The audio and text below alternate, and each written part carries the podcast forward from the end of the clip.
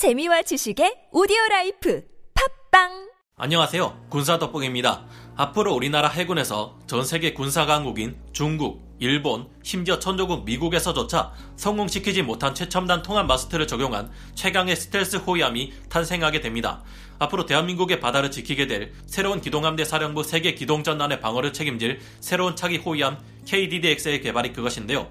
2020년대 말에서 2030년대 중반까지 총 6척의 미니 이지스함을 도입하겠다는 계획이 바로 KDDX의 정체입니다. 우리나라 최초의 스텔스 호위함이자 강력한 성능으로 대잠, 대지, 대공, 대수상 공격 능력을 가지게 되는데요. KDDX가 이처럼 뛰어난 성능을 가질 수 있는 핵심적인 이유가 무엇인지 지금부터 알아보겠습니다. 전문가는 아니지만 해당 분야의 정보를 조사 정리했습니다. 본의 아니게 틀린 부분이 있을 수 있다는 점 양해해 주시면 감사하겠습니다. KDDX의 개발은 해군에서 목표 요구 성능만 결정하고 나머지는 업체에 맡기는 방식으로 진행됩니다.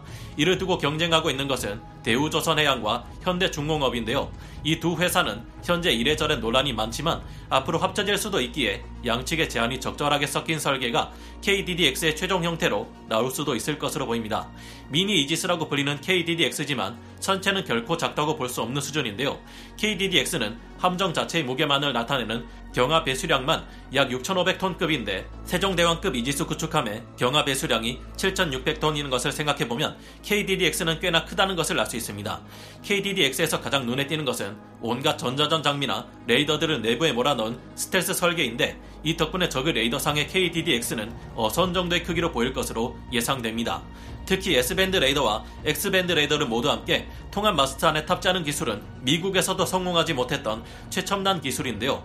일반적으로 함정의 레이더에서는 파장이 수백 킬로미터 이상으로 긴 S밴드 주파수와 파장이 짧지만 정밀한 X밴드 주파수를 사용합니다. 멀리 떨어진 적의 항공이나 미사일을 탐지하는데 S밴드를 사용하고 수십 킬로미터 이내 비교적 근거리 표적을 정밀히 추적할 때 X밴드를 사용하는 것인데요. 해상 dual밴드 레이더의 도입은 미국의 줌왈트급 스텔스 구축함에서 시도된 바 있었습니다. 줌왈트급 구축함에서는 C밴드와 X밴드 레이더를 동시에 사용하는 multi밴드 레이더인 AN-SPY-3, MFR A4 레이더와 함께 S밴드 레이더인 AN-SPY-4 레이더를 함께 탑재하려 했지만 기술적 문제로 취소되고 AN-SPY-3만 탑재된 바 있는데요. 이 문제를 극복할 수 없었던 이유는 같은 면에 S밴드 레이더와 X밴드 레이더를 함께 배치하다 보니 주파수의 간섭 문제가 있었기 때문이었습니다. 그래서 대우조선 해양과 함께 KDDX의 레이더를 담당한 LIG 넥스원의 제안에서는 이와 달리 X밴드 레이더를 위쪽에 여러 면으로 배치하고 S밴드 레이더는 아래쪽에 45도로 약간 틀어 배치시켜 주파수의 간섭을 피하는 영리한 아이디어를 떠올렸는데요. 이처럼 dual밴드 레이더를 45도 동시 배열한 형태의 통합 마스트는 세계 최초의 기술이며 특허 또한 냈다고 합니다. KDDX의 레이더는 능동형 전자주사식 위상 배열 레이더 A4 형식인데요. 질화갈륨 소자를 다이아몬드에 증착시키는 GaN 다이아몬드 기술이 적용되어 나오기에 상당한 탐지 거리를 가지게 될 것으로 기대됩니다. 미사일을 방어하는 BMD 능력을 가지게 될 것으로 보이는데 S밴드 레이더의 성능 덕분에 탐지 거리가 300km에서 500km 이상이나 될 것으로 추정됩니다. 현대 중공업과 함께하는 하나 시스템에서 내놓은 통합 마스터 형상은 조금 다르지만 기본적으로 S밴드와 X밴드의 이중 레이더 조합 방식이 될 것이라는 점과 적외선 탐색 및 추적 장치인 IRST가 사면으로 통합 배열될 것이라는 점, 강력한 전자전 체계 또한 탑재될 것이라는 점은 공통적인 부분입니다. 이 같은 통합 마스트는 다른 군사 강국인 중국의 신형 구축함인 055형 구축함에 탑재되었지만 그 기능은 제한적인 것으로 분석되고 있는데요. 일본에서도 이 같은 통합 마스트를 개발하고 있지만 아직 등장하지는 않았습니다. 머지않은 시일 내에 일본에서도 통합 마스트를 탑재한 군함이 등장할 것으로 예상되는 상황인데요. 스텔스성을 얻기 위해서는 엔진의 정숙성 또한 중요한 부분입니다. KDDX는 여기에 더해 소음을 획기적으로 감소시킨 추진 체계를 적용시킴으로써 적 잠수함으로부터 매우 높은 생존성을 가지게 될 것으로 기대됩니다. KDDX의 추진 체계는 디젤 엔진과 가스터빈을 기계적으로 연결해 사용하는 하이브리드 방식이 되거나 혹은 완전 전기 추진 방식이 될 것으로 예상됩니다.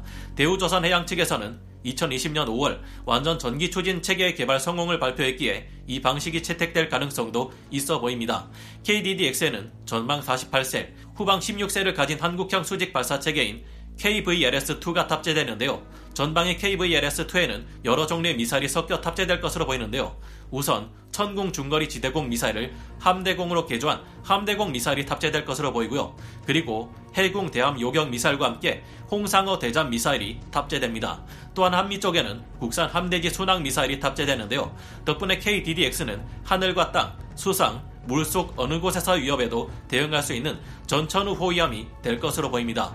전투 정보실인 CIC에는 22개의 콘솔이 있고 벽은 대형 모니터들로 둘러싸여 있기에 360도 실시간 상황 파악이 가능할 것이라고 합니다. 근접 방어 시스템으로는 국산화된 CIWS-2 골키퍼에 쓰이는 GAU-8 개틀링포에 AESA 레이더를 장착한 것이 사용될 예정이라고 하는데요. KDDX는 추진 기관을 제외하고는 선체와 전투 체계, 무장까지 대부분을 국산화한 우리나라의 자랑스러운 호위함이 될 것으로 보입니다. 통합 마스트 안에 dual 밴드 레이더뿐만 아니라 전자전 체계까지 탑재한다니 결코 쉬운 일이 아니겠지만 부디 잘 개발되어 우리나라의 기술력을 세계에 알리고 KDDX가 우리나라의 바다를 확실히 지킬 수 있도록 해 주었으면 좋겠네요. 오늘 군사 돋보기 여기서 마치고요. 다음 시간에 다시 돌아오겠습니다. 감사합니다. 영상을 재밌게 보셨다면 구독, 좋아요, 알림 설정 부탁드리겠습니다.